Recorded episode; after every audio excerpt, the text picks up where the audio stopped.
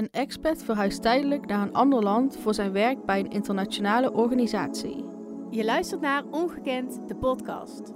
Wij mogen luisteren naar de kant van de migrant met hun ontroerende verhalen en inspirerende ervaringen.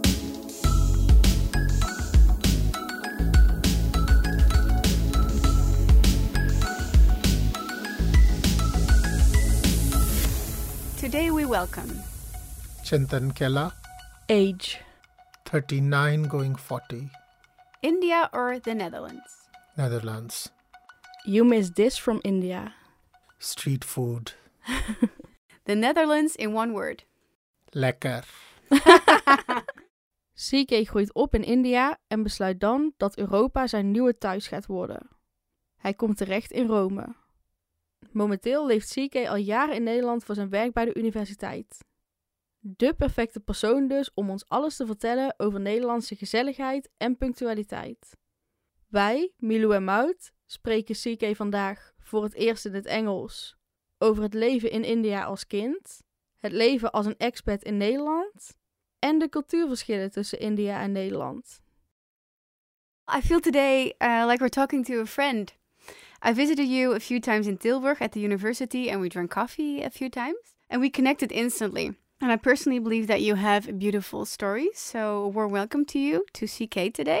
You're a migrant, Yes. you're a man of color, Yes. you're gay, Yes. and you're diagnosed with ADHD. So, yes. how has life been treating you so far? Just these issues because I think there are some Well, more uh, boxes and But, labels I, mean, can check. If I check the resume, Yeah, yeah. for me, beautiful. But how is that for you? The things that I experience as a person of color, they are different than Caucasian person would experience. I haven't had experiences that have been too bad, but you do see certain things happening in a subtle manner. And at some point, some of it gets exhausting. For example, uh, on, on dating apps, I have seen a non person of color, at least they get a chance to present themselves. And even if they are rejected, the rejection reply is very different Like what? the other person would explain, hey, sorry, but you know, it's not a match, but good luck with it Ah. and something. But when you are a person of color, it feels that you are not really from this society, and hence I don't have to be civil to you. How did you m- make these measurements? How did you how do you know how they get treated? Uh, this may sound very dodgy, and I have actually never shared this with anybody. Oh, I think I'm a scientist, or I at least have that scientific mindset, also Oh. an engineer.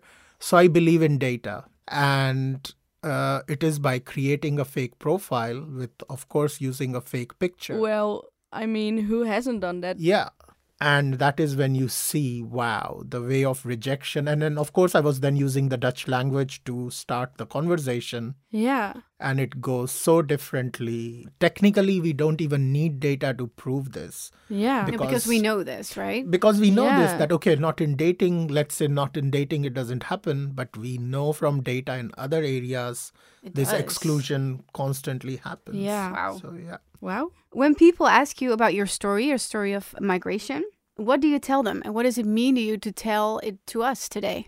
Well when i moved to italy and there they would ask my story of migration then my answer was usually uh, of course sarcastically but i would always reply oh i came in a boat Yeah, you told us. Italy was something that happened to me because I, I wanted to be in Europe and I was not that picky. So, Ah, okay. yeah, I knew a bit about Italy and like the world. I was charmed about it, but it was never like, oh, I want to go to Italy. Netherlands is something that I wanted to be here. So, this is like a very conscious choice. And then that's also why I feel more at home here. To sum up your story, it, you first came to Italy, and from there you came to the Netherlands, right? Yeah, that's correct. And you didn't come by boat. No, and I did not come by boat. So your your journey was was not a refugee story, it's a migrant story, Uh, right? Definitely not a refugee story. And even if I go by the technical terms, then I am an expat uh, because I came on a work visa, on a knowledge visa. Exactly. Do you ever aspire to get the Dutch passport also? Yes. Why? Why? to to feel completely at home hmm. to feel but also why to have a sense of security because there is always this sword hanging i want to i consider this as home hmm. but this place doesn't consider me Right. at Yeah. home yet All right. For almost five years, uh, you've been living in the Netherlands now, working as a lecturer at Tilburg University first. And two months ago, you switched to Rotterdam University. And you told us that you would like to discuss the concept of exclusion with your students instead of what inclusion means. Why, why is that? I, I had heard about these terms when I had started working at Tilburg, but my research that I was doing before joining Tilburg also was looking in form of exclusions that was happening in India. But as I was researching it and processing it, I could see that these differences were happening. The inclusion was not happening. People often believe that the opposite, that inclusion is the opposite of exclusion. It's not. No. So if you want to be more inclusive, by default you become less exclusive. But no, you Or maybe can. you can explain, like, do you have an example? Or Yeah. because if someone is not so familiar with these terms, Sure. Yeah. So I, I will share an interesting story. Okay. Uh, I will not name this organization, but there is this organization in Breda. Uh, that works actively with newcomers and refugees, and they find them a local person. They don't say local speaking, Dutch speaking, but a local person with hmm. whom they pair them together, and that way they become familiar with mm-hmm. society. They go for walks. right? and so on. I, I applied there, I went to their talk, and I talked with a couple of the organizers, and they were happy with my profile. And then I said, I'm working on my Dutch. And after a week, I get this email that we are sorry, we cannot accept you as a volunteer because you don't speak the language. So, this organization that is trying to be inclusive, that is Oh. working on integrating the, the, the newcomers and, and refugees, excludes me from being able to participate in that in that journey Oh. And actually keeping you away from from learning Dutch better or yeah faster. exactly and, and and they clearly said oh we are not a language organization so learning language is not our focus so even if you speak english you can be a good buddy pair so this is like a small way in which we Yeah. can end up excluding somebody uh, while trying to be inclusive Right. I refer to you as our friend, and you told us that you only have Dutch friends because an expat lives in a bubble, you told us. Why is that? Yeah. Unfortunately, this statement is no longer 100% true. Uh, Unfortunately. Since the Which last part? Time, yeah, since the last time we met, I do have a couple of friends who are also expats. But what I meant with that statement was that usually within the expat community, there is this tendency, initially, when you cannot have local friends, you hmm. try to join certain expat groups, expat associations, Right. Events. events, and then you end up being friends with them Yeah. then that becomes the bubble. And Yeah. then you complain about the Dutch things and how you don't have ah. Dutch friends, and then still going back to those events and those things. And I have nothing against those events, they are helpful, but that was never my approach. So when I had moved to Italy, language was a big barrier there, and I had these people who could speak English a bit, but the focus was to try to be as local as possible. Hmm. You mean for you or for Italy? for myself for mm-hmm. myself. And that is what then happened there. And i kind of like that. Mm-hmm. I cannot be living in these two worlds of still feeling that i don't belong here and then trying to belong here. Is that what's happening with some expats? Like they're living in two worlds? i think so. Either they are forced to or they Exactly. choose to. They, Yeah. they might have more business they might have more friends back in their back home country or in the previous country that they lived in. I was consciously forcing myself to be here. It was it was a conscious choice a conscious decision. And then thankfully i did meet some local dutch friends and then once you enter that network then it becomes easier Right?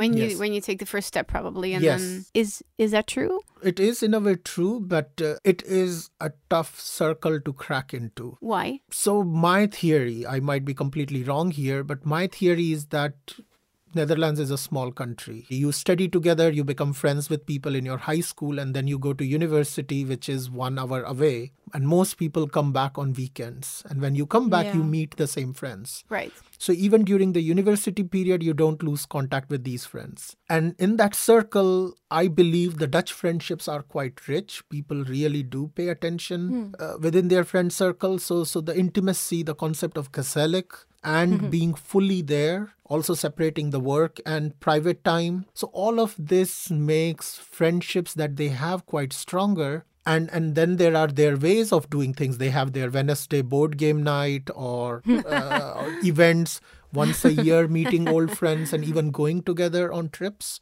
So when this new person comes in you don't want to disturb the dynamics of this group that is like a sacred circle that you have. What about the perspective of a Dutch friend? Are they open for you or So they are open, but they will not mix you with the other group. So what Ah. happens is you make one Dutch friend right? and you have only one Dutch friend. You Yeah. never are able to access, like, I have all these friends.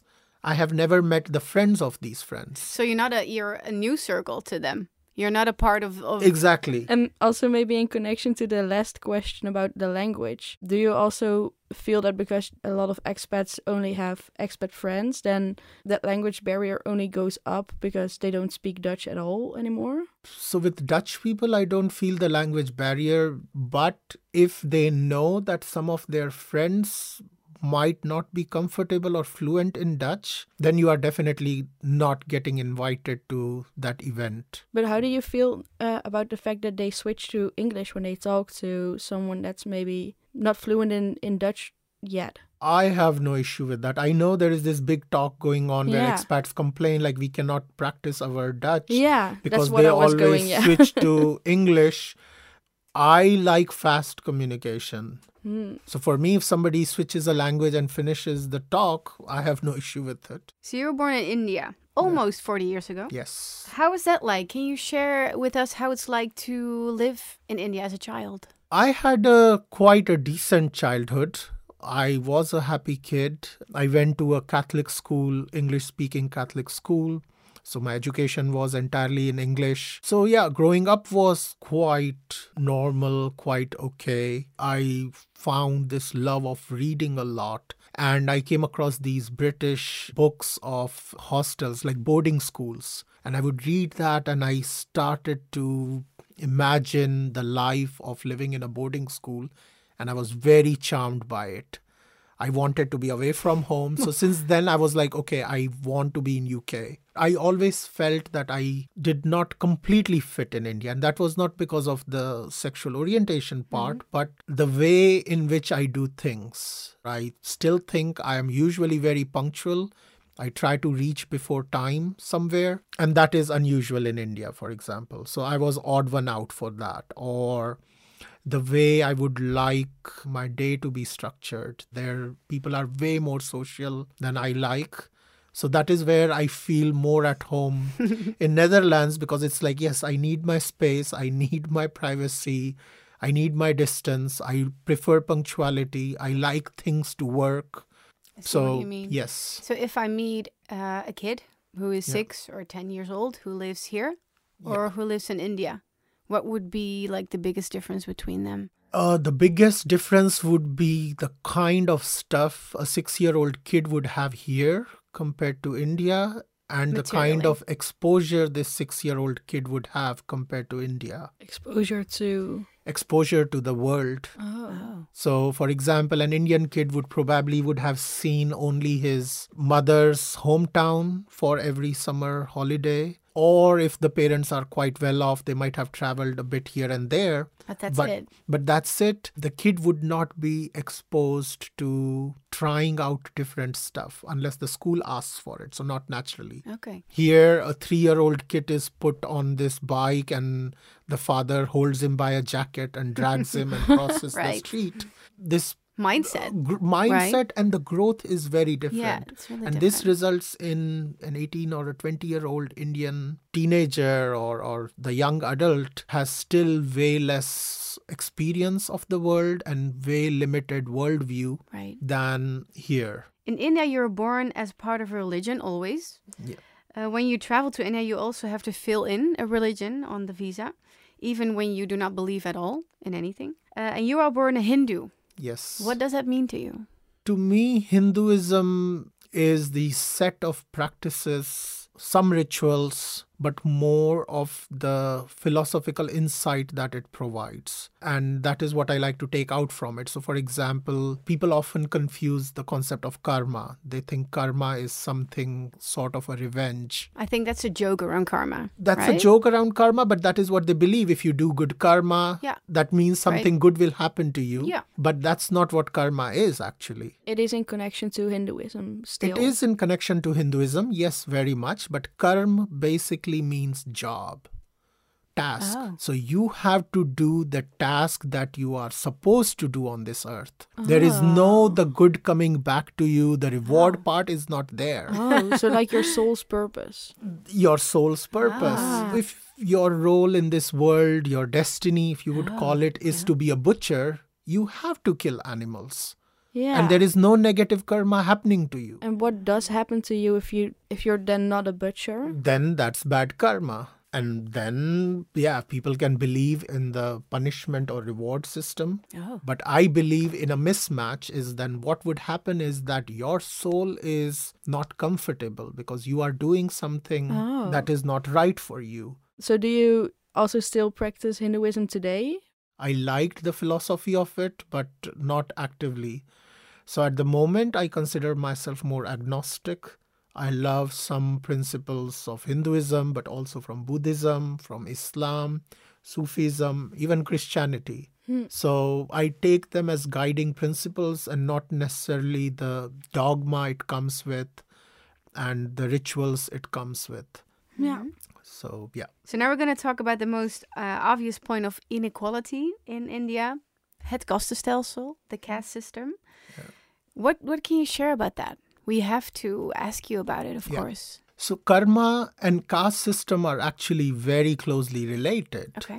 Because the original invention of the caste system, the Varna system, Yeah. was that within a society, different people have to take care of different things. Yes. And you choose the task that you feel you are very good at or that your karma is. Oh, yeah. So you were not born into a caste, but you chose a caste. So there has to be in a society how they divided is that there have to be teachers in the society or educators, people who are responsible for knowledge. There are people who are responsible for protection. There are people who are responsible for wealth, creation, trade, business. And the fourth is the people who are running the show behind this mm-hmm. for all of these people. And you could move around depending on what you like. So you could be born as a son of a king, but if you were a good tradesman, you became a tradesman. And that's how it was. I'm not clear what happened in history, but at some point it started that you started to be born in a caste. And I am mm-hmm. assuming one king had this thought that, oh, if my son is going to become a, a sewer cleaner, that will be a shame. So I think that is where then the rules started to change is that whatever your father did was what you did as well. And that became your caste. And that became very static. You could not move. Yeah, exactly. So even if you are not good at it, you could not move. And the drawback of it happened for this fourth caste, especially. And slowly they started to get excluded because Right. of the nature of their work. And at some point, it reached to the level of untouchability. Mm-hmm. They would be like, oh, you touched this dead body or you cleaned our toilet. So you cannot enter this space, which is clean and purified. Hmm. And that became this systemic oppression and systemic exclusion Right. Of this group of people. For example, while I was growing up, I, I clearly remember this lady used to come to clean our toilets. And she would have a separate teacup that she would wash and keep it separately on the outside of the window. And it always bothered me. And then I one time my mom was not there or she was looking away or something, and I gave her the regular mug on purpose and this woman would not accept it because she knew that this is wrong and it just boggled my mind it, it always remained Yeah. weird. Like an like, example. what is this? Like I could not. Uh, the, I needed a rational answer Yeah. for it, and there was no rational answer at Did that you point. ever find that? No, it, the answer that would be given is like, no, this is how it is. It's untouchable. You know, you don't touch it. Is it like like a theme for Indian people? Like we want to get rid of it, or is it like fully So- accepted? Or So these things are no longer there, or they have reduced a lot. like that extreme. Yeah, that extremism has reduced. But Okay, what I read from the news now is that in US in the tech sector there are a lot of Indians Mm-hmm. and there the caste is playing out in who gets a promotion. Oh wow. So in India it is still there in small towns I think and with less education. Yes, for sure it is there, Okay. but it is not as prevalent as As we might think. You've also said that one of the saddest differences between India and the Netherlands uh, is how a sick person gets treated in their last weeks of their lives. Why? Yeah. So in Netherlands euthanasia is allowed and it's legal. Right. And that concept, I think, arose from the concept of palliative care, where if the doctor felt that the treatment is not going to work, Right. they would ask them to Yeah. take the individual home.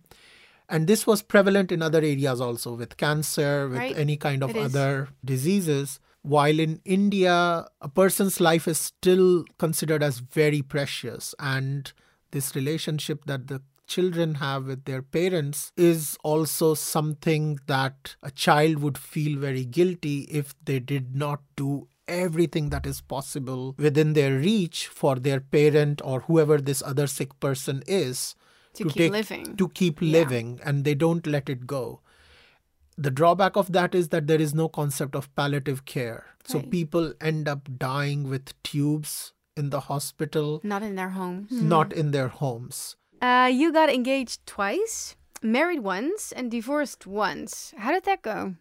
oh it was amazing It was so much fun.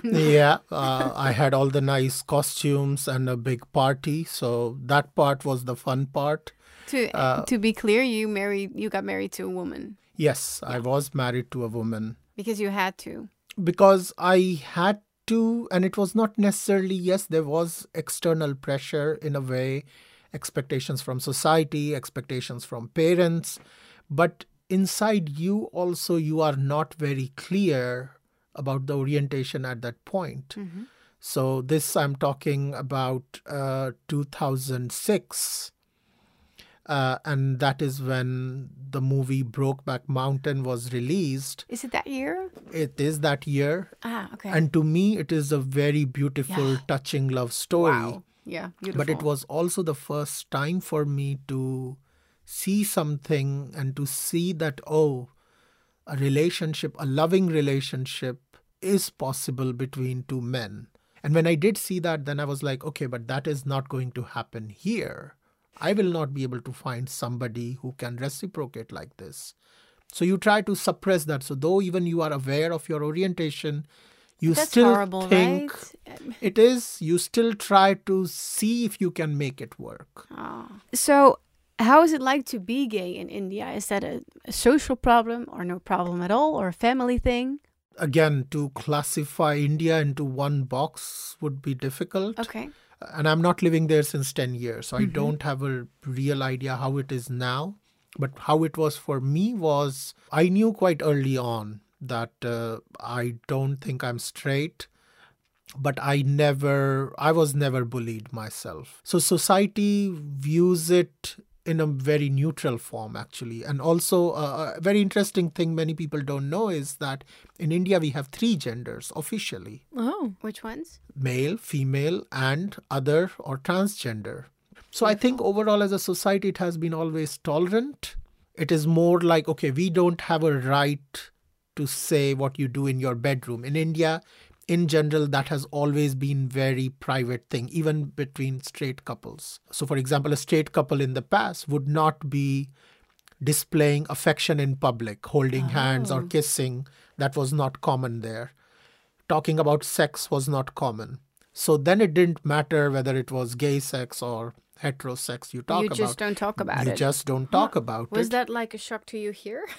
Or Uh, um, do you not find Dutch people open about that? Or I find uh, Dutch people, it, I would not say shock, but it still sometimes comes as a pleasant surprise. as a pleasant surprise? is that who ends up talking about it? So with younger people, I would expect, and in India, it's Yeah. there as well. Okay. But when I see an older person talking freely, just three, four weeks back, we were having a, a birthday circle with all my neighbors for one of the kid, and then one of the neighbor lady who is nearly my age, and uh, she mentioned something about like, yeah, uh, if she was talking about her husband, like if he doesn't behave, then I will just use my vibrator.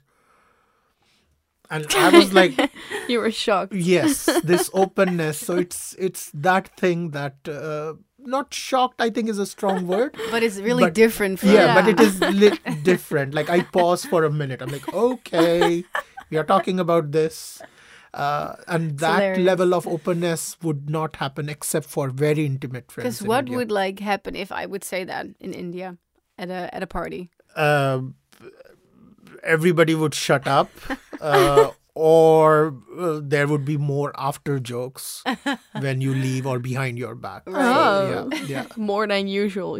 uh, more than usual yes I say field trip. yeah yeah Do you miss India? uh, i miss india sometimes once in a while yes i was never that homesick since i moved for 10 years i never had that bad homesickness for india somehow because i think even before leaving i had mentally left. I wanted to be away. Hmm. So so that was there. But yes once in a while and especially in last 2 3 years it happens a bit more often than usual is I miss the street food of India and the comfort of India. Like sometimes it is easy to get things done there than here. Here everything is DIY and uh, and you are on your own in a way here. Yeah, that that is sometimes I miss when I have to deal with bureaucracy or something. Then I'm like, oh, in India it's easy. You can pay somebody not as a bribe, but pay somebody to get that thing done for you. They will go to the office and they will fill out the form on your behalf. And yeah, That's it. Yeah. so yeah. yes, There's one place in the world where people kept asking you if you sell lighters. You've lived there for five years before you lived here. And it was the first place where you've lived outside of India. We talked about it a little bit already.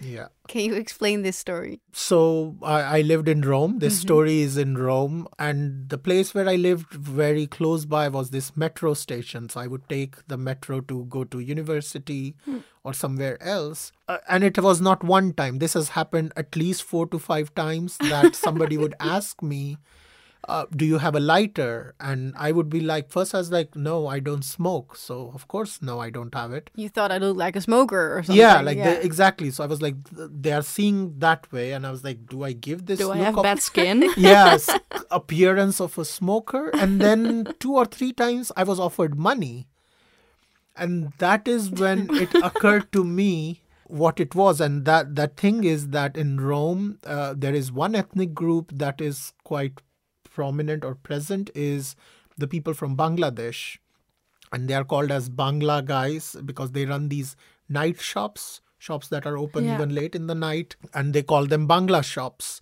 And these guys are on the street selling lighters or roses. So, to an average person, this brown skin associates with that shop. They do not see this individual more than owner of that shop or a person who sells lighters. Right. And you said that here is illustrated how stereotyping works and that you were happy to go along with it. Uh, so I feed in because then I am playing a joke on Right. them. And, and then you see the shame and the guilt in their eyes After. for believing that. So to me, it's like a whole show that goes in front of me by just playing along with uh, their original assumption. Uh, your quote I was looking for a place to put my roots down, just like everybody is. Did you find it? I have tried couple of times and I think only time can tell if I really found it, Mm-hmm. but I do feel more at home. Here. Here overall in Netherlands and within Netherlands in Breda. Yes, I do. A good Aw. place to put your roots down. A good place to put my roots down. Yes. Okay, recently you've debated with your uh, father about your future and also about what should happen with your uh, body in case you would die. Yes. Uh, let's say Indian traditions versus the Dutch ones. Can you share? So in India, in Hinduism, you cremate the body. Always? Uh, not always. Also, people can donate the body in the river. So they just float the body in the river so that the water animals can eat it Oh. and you give back. Oh. Yes. And it's also not taken out after that. The- a dead body is put in. So you don't put a live person in the river, you put a dead body. Yeah, but Yeah, but that just. so yeah. sometimes you just see them floating by. Yes. Okay. I think during COVID period, that was the image that got Yeah. out there. Like with the white. Yeah, so you tie don't the know, body up in the fabric. cotton, yeah, something. yeah, yeah. Uh, you do that so that the fishes and everybody can eat off your body, and that way you give back. Okay. That's Uh, a nice message. Yeah, so it's it's a good intention. So these are the two practices in Hinduism usually. But because of this, the family believes that you have to be cremated and your ashes have to be thrown in one of these holy sites, for example, the Ganges River. And if you don't do that, then your spirit is not liberated. You don't achieve moksha, Okay. uh, which is not similar, not same as nirvana, but a form of liberation from the cycle of birth and death. So you will not be reincarnated anymore. So for that, if you are in a foreign country, the family will fly over to collect your body, bring it back to India, or if there are crematoriums abroad, to to carry out this funeral and then take the ashes back to India and all of that. I can only imagine how much pain and trouble the family has to go through on top of losing you to carry out this whole process of recovering the body. This body flies in a plane. Yeah. Uh, and all the and you have to put it in ice and everything that goes around it to me it is just not efficient But for your father, that was a completely different story. Yeah so for him it is like Yeah. no then we don't have this like you know we need the body for the funeral and i'm like yeah but that is not happening i have already signed out And then you kind of agreed to disagree, you and your dad. I said like yeah you don't have a say in this so hmm. My it is body? like this yeah yes Wow. Can you, I think you did this already a little bit, but to specify, can you describe what a Dutch lifestyle means to you? Because you told us that it really fits. Yeah, so a Dutch lifestyle for me is this way of highly individualistic in nature. Uh, so I like that. I, I like my space. I love the concept of the punctuality, the directness. There is no in between or having to read between the line kind of things that happens. Another thing I like about is the commitment initially it took me some time but uh, i remember in my initial years i had probably agreed with a friend that we will meet after 3 months. In italy in india that means you are never meeting. On that day that person is not going to remember it for sure. So i was very convinced it's not happening. I had not heard from this friend. And that day he texts yeah so at 2 o'clock as agreed i will be there. And i'm like did you really mean it and that is not one time thing i think this is how it is that if you said it and I you think so too. afspraak is afspraak and it is the most religious thing here uh, and now i subscribe to that And it's also not that they always remind you on a day. They're just there. exactly because It's really afspraak is happening. afspraak Yeah. yeah, Yeah, you it made is. it so what do you mean it couldn't happen you Yeah. know it's, it's that like uh, for a dutch person it would be like what do you mean yeah. there was some other possibility like i said i'll be there Yeah, so I will especially be if you there. have written it down three months ago, then what could have gotten in between? Oh, in, in India and Italy, a whole lot of world can happen in Yeah. between. Yeah, yeah, yeah. I think same story for for being late, right? For being on time or being Yeah, late. yeah. For Italian people, completely different story. Same India, like India Italian. It's yeah, it's it's very common, very normal, and uh, And also gezellig, right? Also, the, the Dutch lifestyle is also gezellig, right? Dutch, yeah, some of the Dutch things are definitely gezellig. Yeah, yeah. Not everything. Not, I have not learned it to appreciate it in every form. I'm, I'm learning. I will not say it's not there, but rather, I am not seeing it yet. For example, having same flower pots on a window can be gezellig. Oh. And I could not see it until one day it happened to me, and then it was like, now I get it. why people have symmetry and why uh, it's yeah. So so it's it's I think my perspective that has to grow towards it and get it. Yeah. Yeah. From migrant to migrant, what would your advice be for a migrant who comes to Western Europe to build a life here? What would do you have a tip or advice? Ooh. uh, a small tip, or at least something that I have actively followed, is remember why you came here in first place and remember why you left your previous place in the first place. And I think that thing helps you to be more realistic in your perspective that though it gets difficult here and it will get difficult here, you came here for the other good life or whatever the aspirations were that this place provides. And at the same time, you cannot forget, though you may miss the home country, you have to remember and remind yourself that there was a reason why you left that place in the first place. And I think that helps you to be more grounded. Yeah, right. To be more grounded. That's yeah. what I wanted to say. So, for the last question, first we want to say thank you very much for having this thank conversation with us. First one you. in English yes. for us, actually. Yeah. yeah. Good job, my friend. Other friend, my girlfriend on the left side. Thank you so much. Uh, yeah, thank you. We wanted to ask you to give us a few last words in a language that you can pick. Could be Dutch, could be English, maybe some Indian language, anything uh, you want. I will not go with Dutch because uh, my Nederlands is niet goed. uh, uh, I will just say in Hindi, uh, Hardik Shubhkamnaएं and uh, और uh, आज की recording बहुत ही बढ़िया थी and और मुझे भी बहुत आनंद मिला इस रिकॉर्डिंग के दौरान। Thank you thank you for having me.